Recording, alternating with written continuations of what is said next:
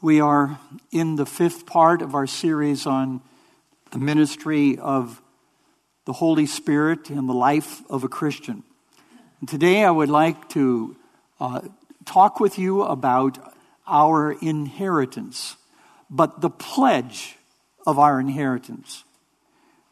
I grew up in a high-performance achievement family. And my father was truly a godly man, loved the Lord, but he was also a bank executive, a church leader, and a board member of several large Christian organizations. I always wanted to be like him, but I did not feel like I could ever, be as good as him and others. From the third grade through high school, I wanted to be like a boy in my class. His name was Roger. Now, are there any Rogers here this morning? We have one, and he happens to be a guest. So I've already pre-warned him, this is not speaking about you. But I did have, and still do have, a friend by the name of Roger. And when he was picking teams for the activities of the school, I was never selected first or second. I always wanted to do that. When we went to high school, we were on the same basketball team. And he had long black hair. He was tall, athletic, drove this super cool car, and he had some really awesome girlfriends. That's Roger.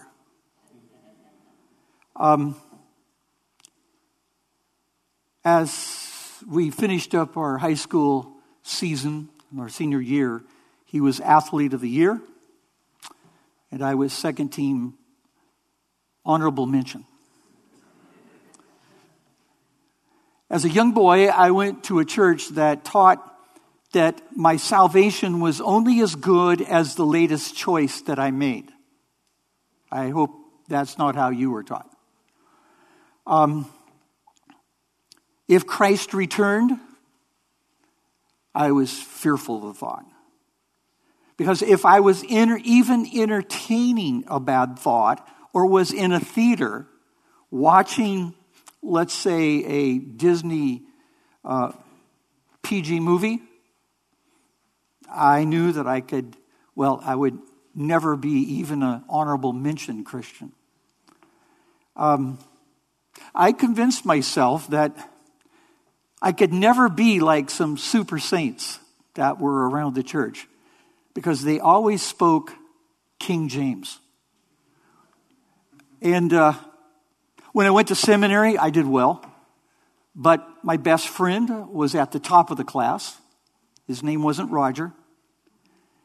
And he went on to get a PhD and to become a professor in evangelical seminary.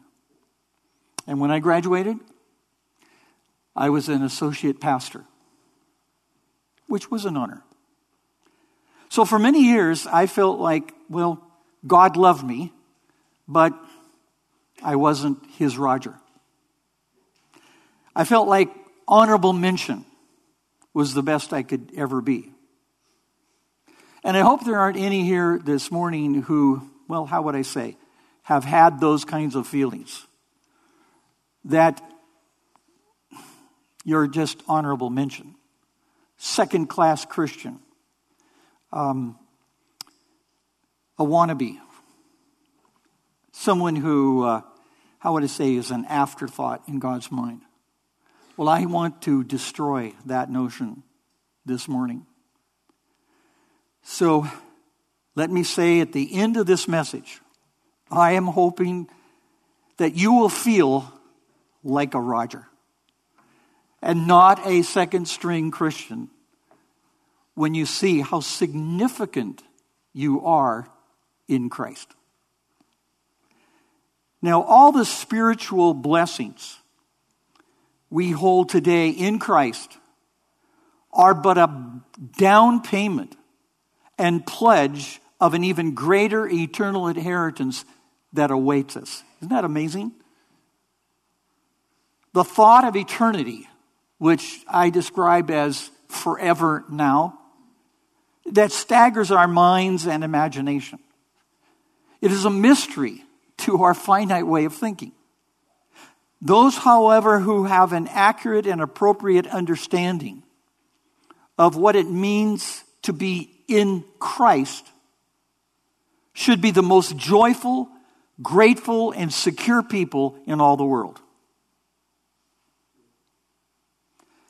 The Apostle Paul wrote to first century Christians who were living in an ever-changing, insecure world to remind them of their new identity in Christ. He wrote to the Ephesians this magnificent letter to affirm that they were God's chosen people, not an afterthought, with a unique and special place in the heart and the purposes of God. And I hope that is what you believe about yourself as well. They, like ourselves, were tempted to question their adequacy in a high achievement society. Our old sin nature falsely affirms our self-esteem on a performance base. That is, the more you achieve, the more acceptable and the more valuable you are. And our insecurity promotes self-achievement, self-righteousness, and self-promotion to sort of prop up our sagging self-esteem. And when we seek esteem and security apart from our inheritance in Christ, we are left running on an exhausting treadmill that gets us nowhere. The values of our culture advertise their products with a hook in it, that the accumulation of more things and our rise to prominence will make us feel better about ourselves. But it doesn't. You see, our sinful nature has an insatiable desire for dominance and prominence rather than submission and humility. Sadly, our sinful nature can even diminish our sense, our understanding of our worth and purpose in God's eyes. An appropriate view of ourselves, an inappropriate view of ourselves, can also create self-defeating anxiety and unnecessary shame. So where do we go from there? We go to Christ. Our identity and security must always be found in Him, not our performance. He is our inheritance, and all that He is and all that He has promised us is ours in Christ Jesus. He's given to us by grace, by the grace of God the Father. He desires for each of us to be secure in His love, His grace, and His power. Paul wrote to encourage the church of Ephesus to rejoice. He begins his letter with that sense of rejoicing.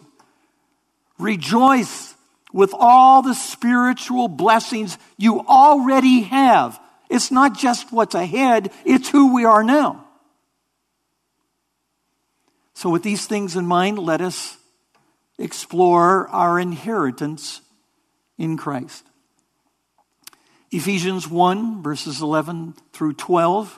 We will also be looking at verses 13 and 14 a little later.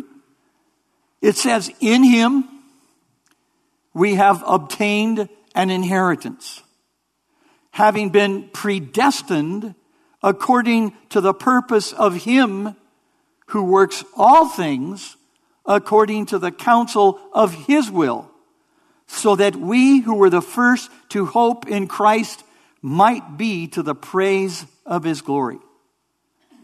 Now, before we explore these scriptures together, let me say that there will likely be some who may bristle when it comes to the word predestination, or we talk about security or perseverance of the saints. All that I ask is if the scriptures are intended to be the ultimate authority in the Christian's life for faith and practice, then faithfully consider what is taught from his word.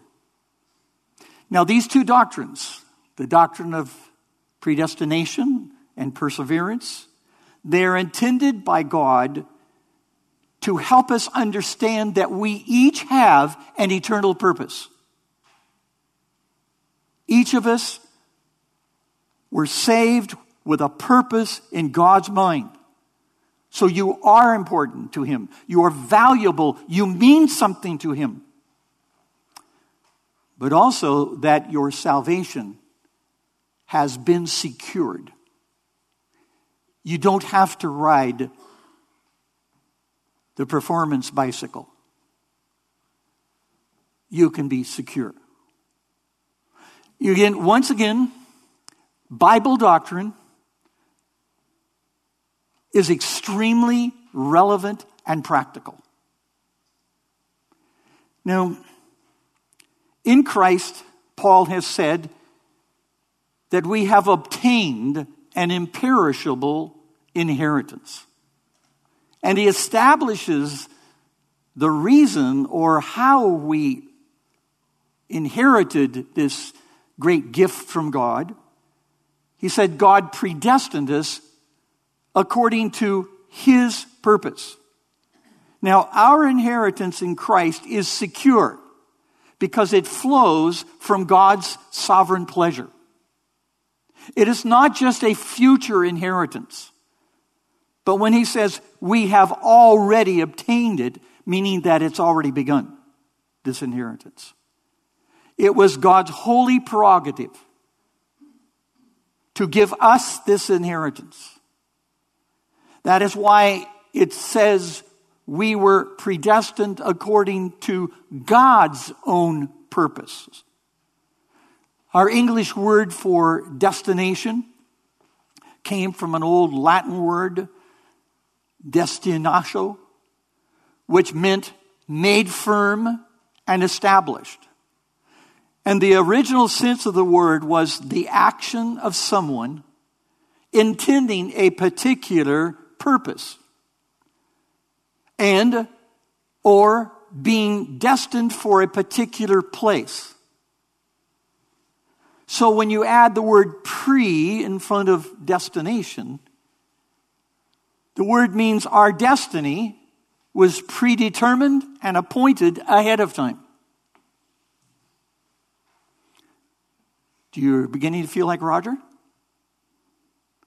You have a purpose. You have a destiny.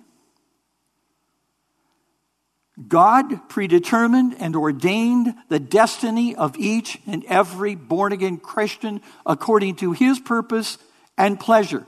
And this is how someone paraphrased this scripture. It may help. It says, we have become gifts to God that he delights in. For as part of God's sovereign plan, we were chosen from the beginning to be his. And all things happen just as he decided long ago. Paul began this letter in this first chapter, beginning to introduce this whole idea. And listen to what it said in verses 4 through 6. He chose us in him before the foundation of the world. Let me add, before you could do anything good, before you did anything evil. That we should be holy and blameless before him. the great prize, our great inheritance. In love, he predestined us for adoption to himself as sons. And I'm going to add daughters for us as well. Through Jesus Christ, according to the purpose of his will, to the praise of his glorious grace, with which he has blessed us in the beloved, which is his beloved Son. We were not chosen because God foresaw any goodness or merit in us. So if you're beginning to ask this question, then why would God choose me? And you're asking the right question. You're asking the right question. And the answer is, you were chosen because he loved you.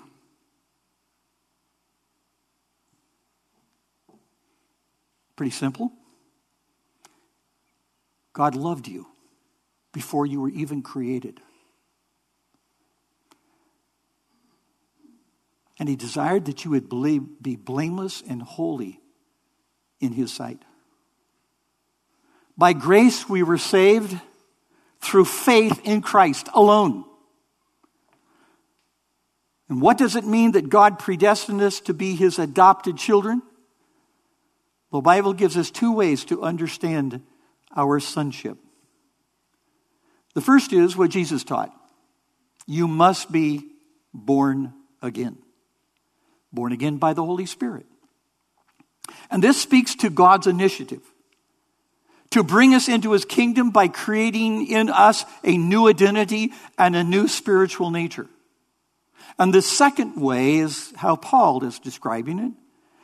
To understand our sonship is to see that God took the initiative to adopt us by grace into his family and therefore inherit the blessings of his blessed Son. So both ways, being born again and being adopted, are revealing to us God's love and his divine purpose for each and every one of us. Notice I didn't say just for Roger. For each and every one of us. This truth is intended not only to generate gratitude in the heart of every forgiven sinner, but to assure us of our secure place in God's heart, the very thing we need to have in a very insecure world.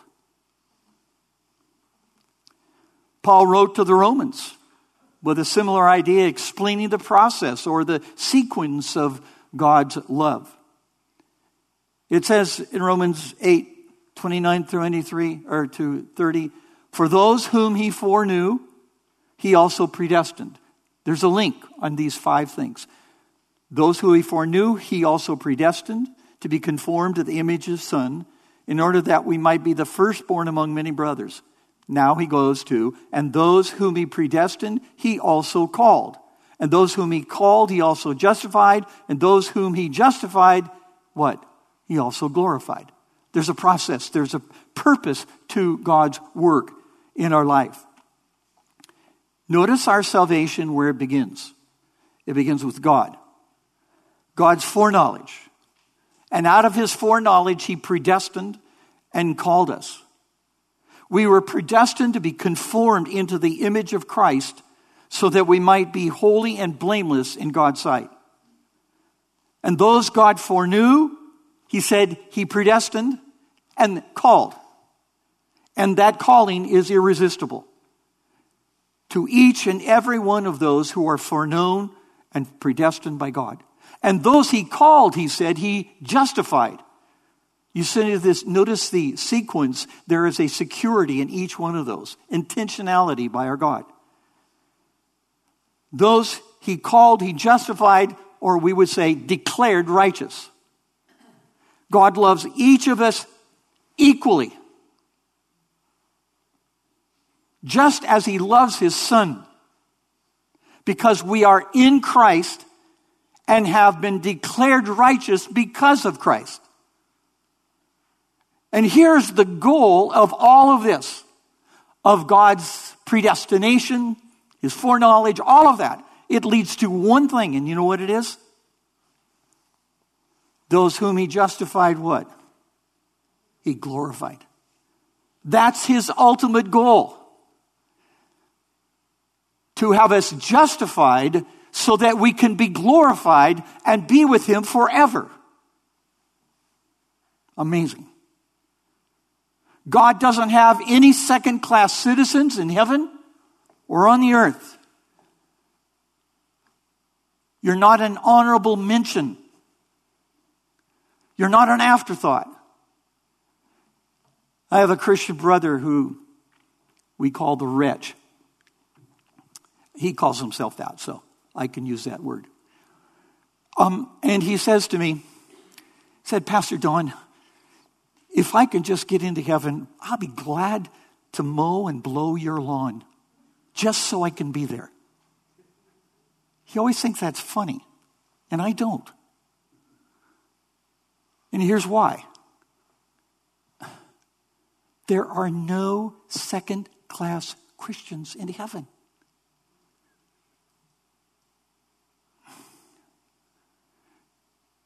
You know, when you stand in line before Christ, you're going to be so surprised, and I will too.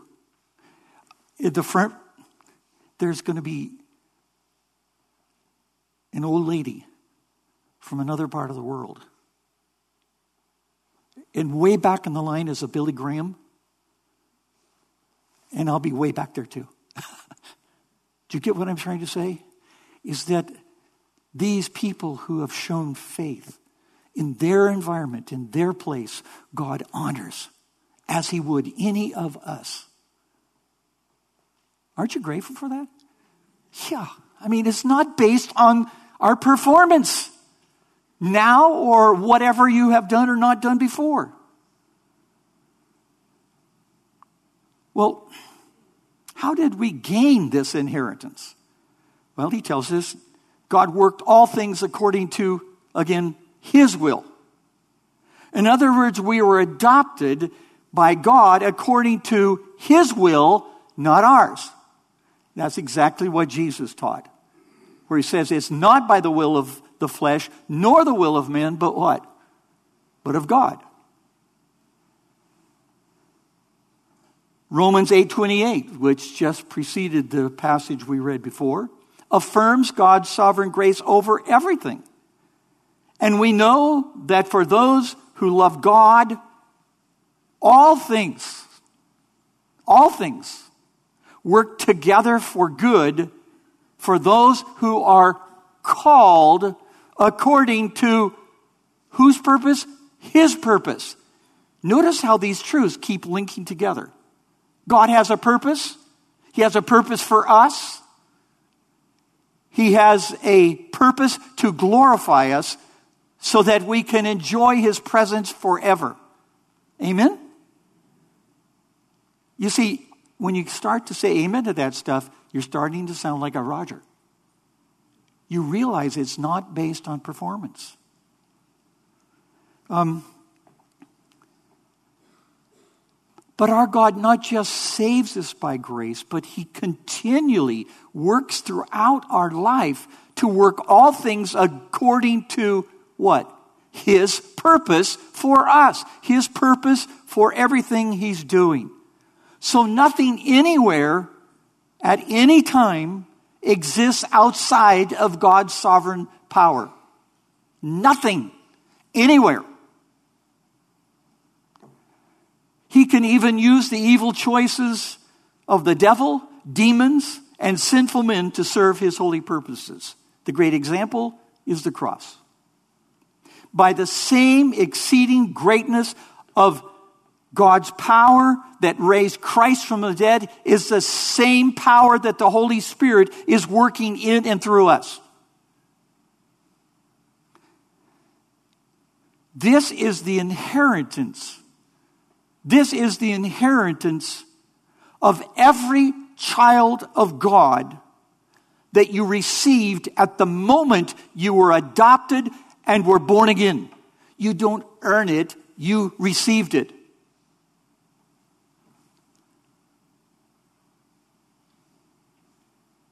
Charles Spurgeon, who often has wonderful things to say to hang on to, he said, when you go through a trial, the sovereignty of God is the pillow upon which you lay your head. He understood. And we can rest assured at night when you lay your head on the pillow that God is in sovereign control over everything in heaven and on earth, and he's working everything together for his glory and our good. He never sleeps.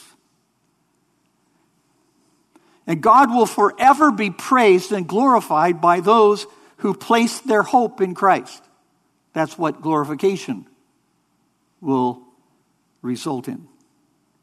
We, like the apostles, were saved to the praise of his glory. Every child of God is and will always remain a reason to glorify Christ. When you stand before Christ and the host of heaven sees you, they're going to start clapping and applauding and praising. Not you. Christ. And the saints are going to go, how did he get up here? I knew him. He was kind of one of those, well, he wasn't a Roger Christian. But here he is. You saved this wretched guy. He's here by your grace. Let's all applaud. Let's all praise Christ for his glory.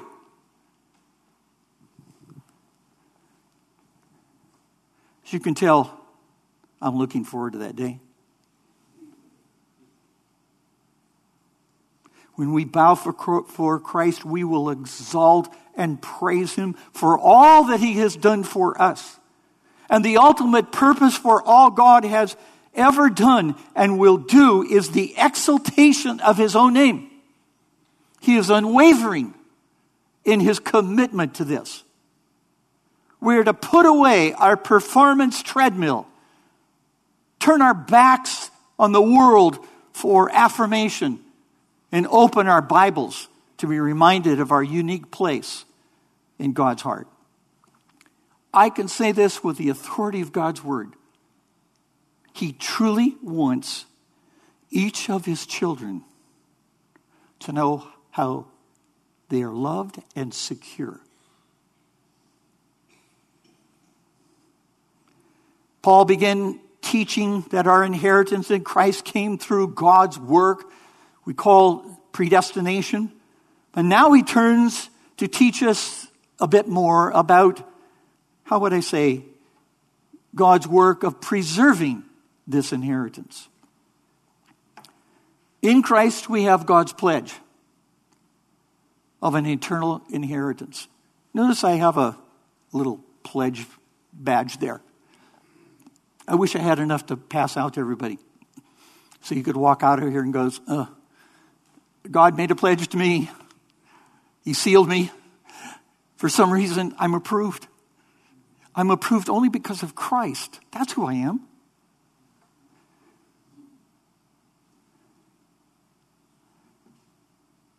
It says, in him, verses 13, 14, in him you also, when you heard the word of truth, the gospel of your salvation, and believed in him, were sealed with the promised Holy Spirit, who is the guarantee of our inheritance until we acquire possession of it to the praise of his glory. Let me try my best to briefly explain what I have just said here. Sometimes a diagram can help. Let's talk about our salvation and the work that God did.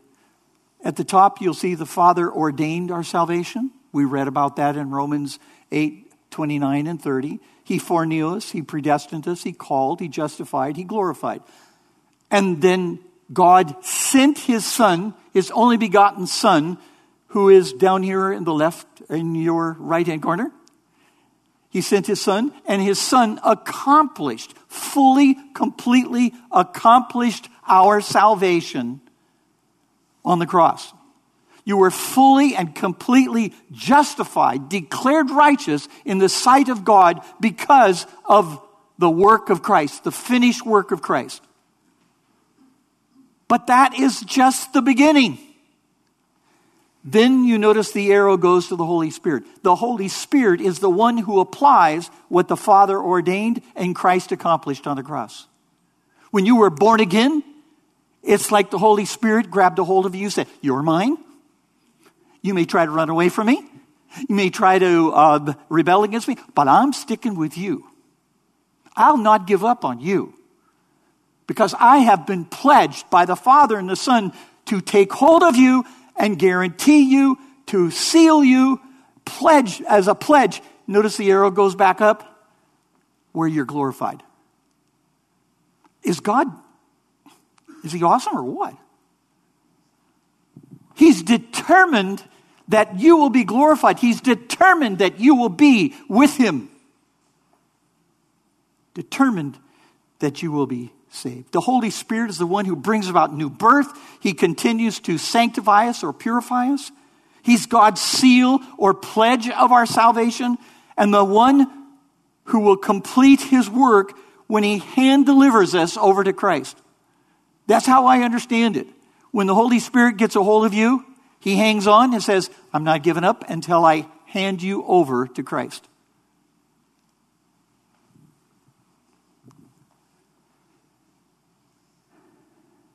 The Holy Spirit is God's promised pledge of our inheritance. What is an inheritance? Our inheritance is an eternal treasure. And what is that treasure? It is Christ and all the riches of his eternal glory. A pledge is a deposit that guarantees ownership until it is received. A pledge, however, is only as good as the one who makes it. Also, a pledge is only as good as the security that backs it up. God the Father is the one who made this pledge, and that's as good as it ever will get. And the Son is the one who paid the price of this pledge, and that's the highest price ever to be paid. And the Holy Spirit is the one who guarantees and assures our inheritance in Christ. Nothing is left up to chance or us. What God determined, he secured for his pleasure and our joy. What God promised, he will fulfill. God's chosen people are a special pleasure to God. You are a pleasure to God. He's pleased with you. Some people grow up thinking God eats dill pickles. Like he's always kind of a little bitter, a little sour, a little cranky. That's not our God.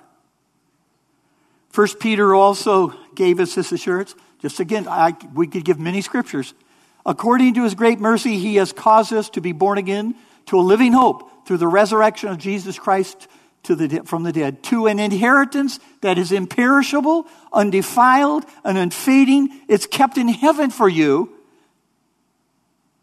who by God's power are being guarded through faith for a salvation ready to be revealed in the last times.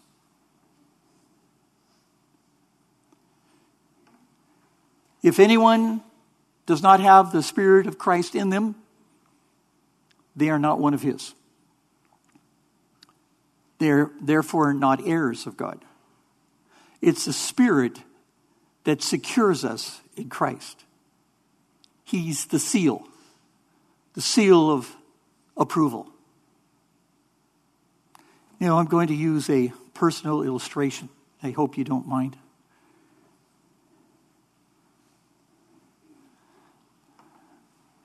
This is one of my best friends I've ever had. Some people have been to my home. They know exactly what I'm talking about. This is Chloe. And Chloe has been with me for almost 11 years. Every day, every morning, every night. Runs and jumps to get in the car. Jogged with me, walked with me. When I was driving the car, I would be like this, and she would get up between me, and she would put her leg on my shoulder, and then she would look. And I would go left and shoot. Right? Look ahead. She passed away about 3 weeks ago. I'll admit, I was so broken that I laid on the floor and wept. An old guy like me. Now, cat lovers, please be patient with me, okay?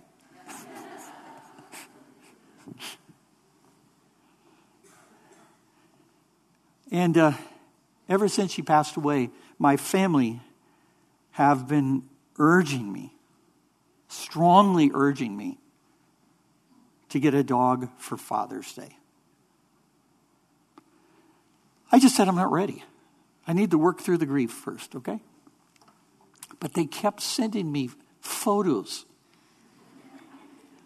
websites for golden retrievers from around the country. And I found one that they sent of a state breeder who had a litter that looked exactly like Chloe. Notice the little black spot on her tongue? I saw the picture, and the father had a black spot on his tongue. So I called her. She sent me many photos of the puppies and the father and the mother. And after a long phone call from Birmingham, Alabama, Dixie is her name, I decided to adopt a puppy.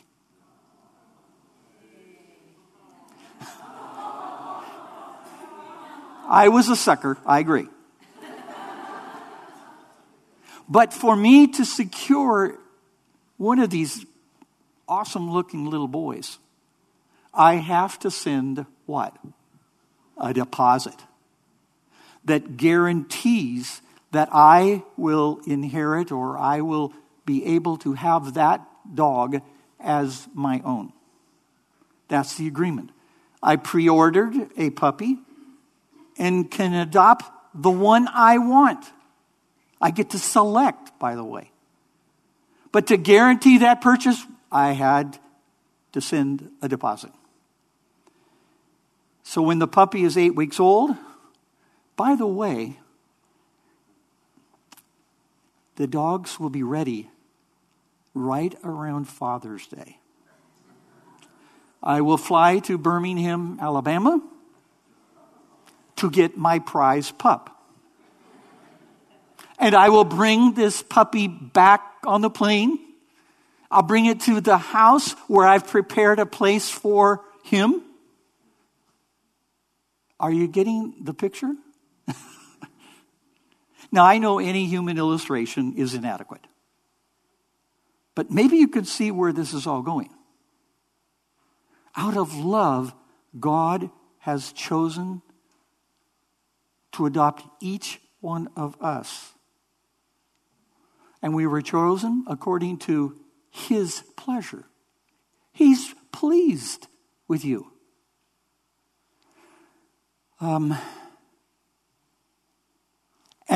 We were fully purchased by Christ.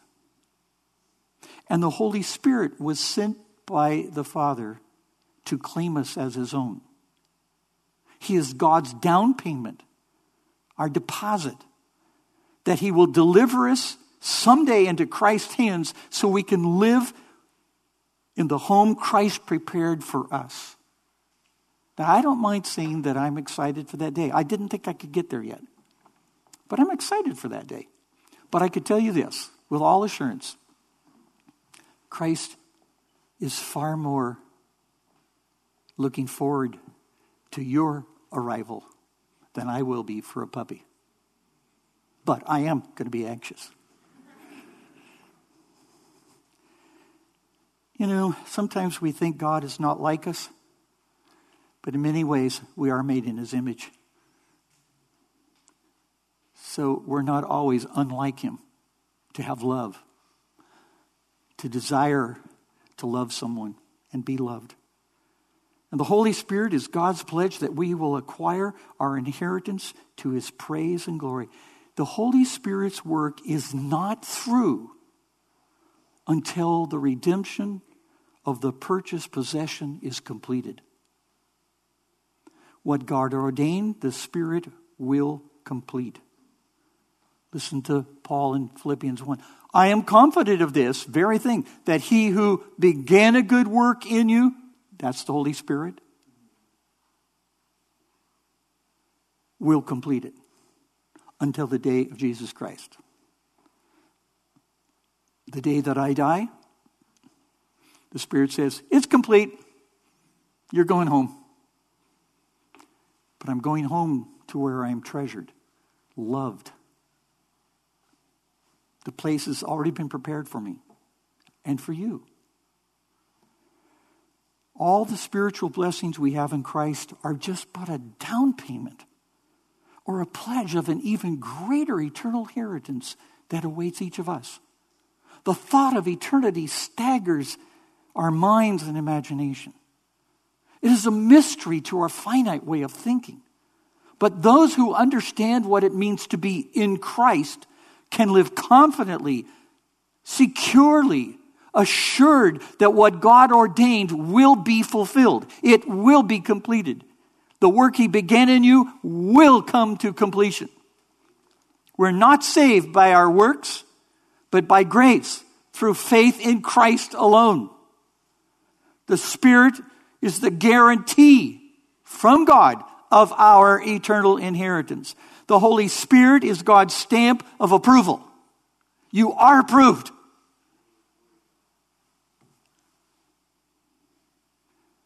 So let me ask, are you just beginning to feel a little bit like Roger? I hope so. Don't feel like Dawn used to be.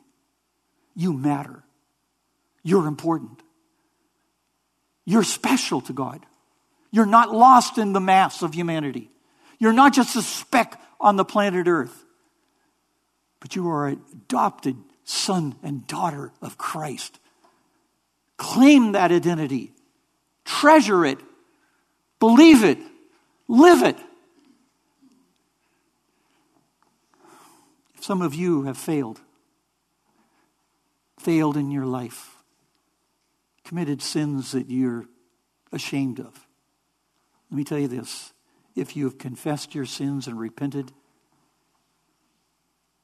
no condemnation. Okay?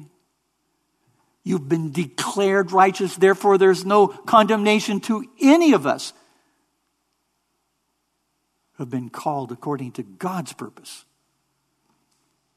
So now, as we come to the table, we're reminded by the bread and the cup that we have been fully, completely purchased. We have been forgiven by the shed blood of Christ.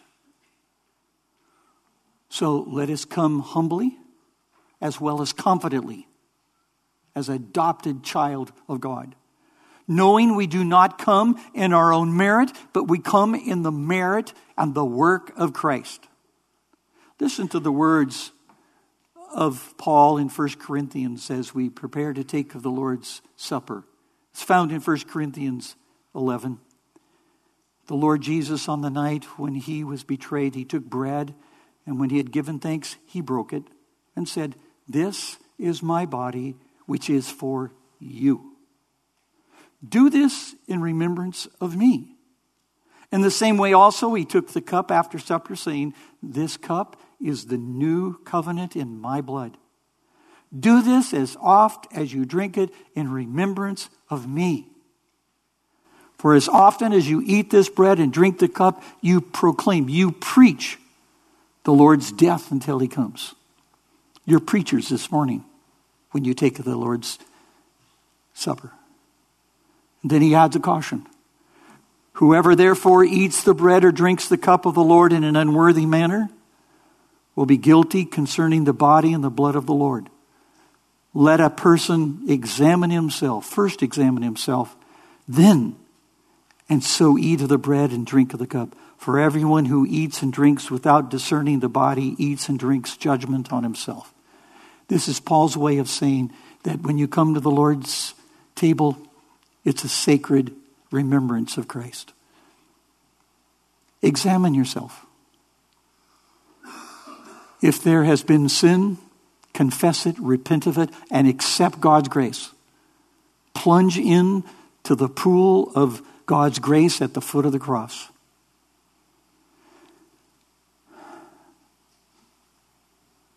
All of you are welcome and invited if you believe that Jesus Christ is God,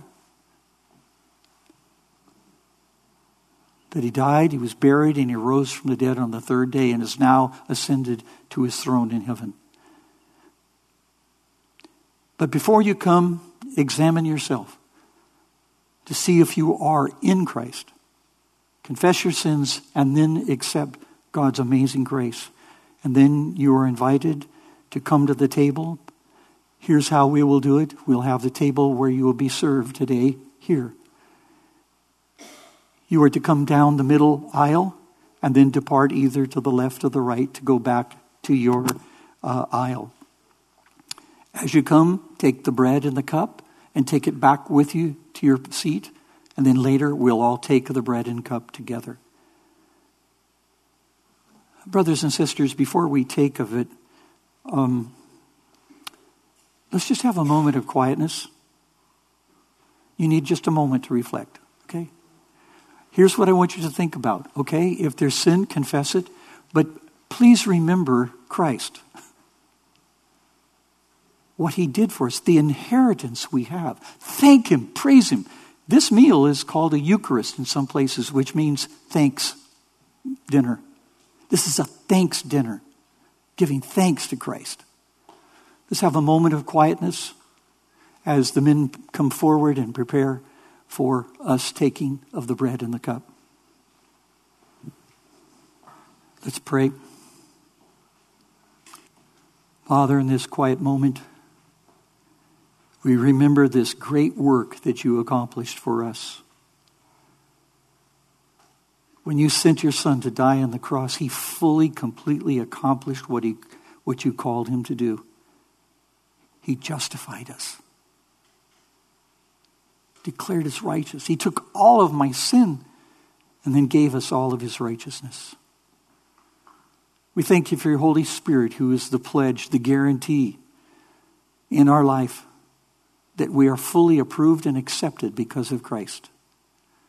Lord, as we take of the bread and cup, may our hearts be filled with gratitude and joy as we remember what this is meant to do, is to remember your beloved Son and the work he came to accomplish.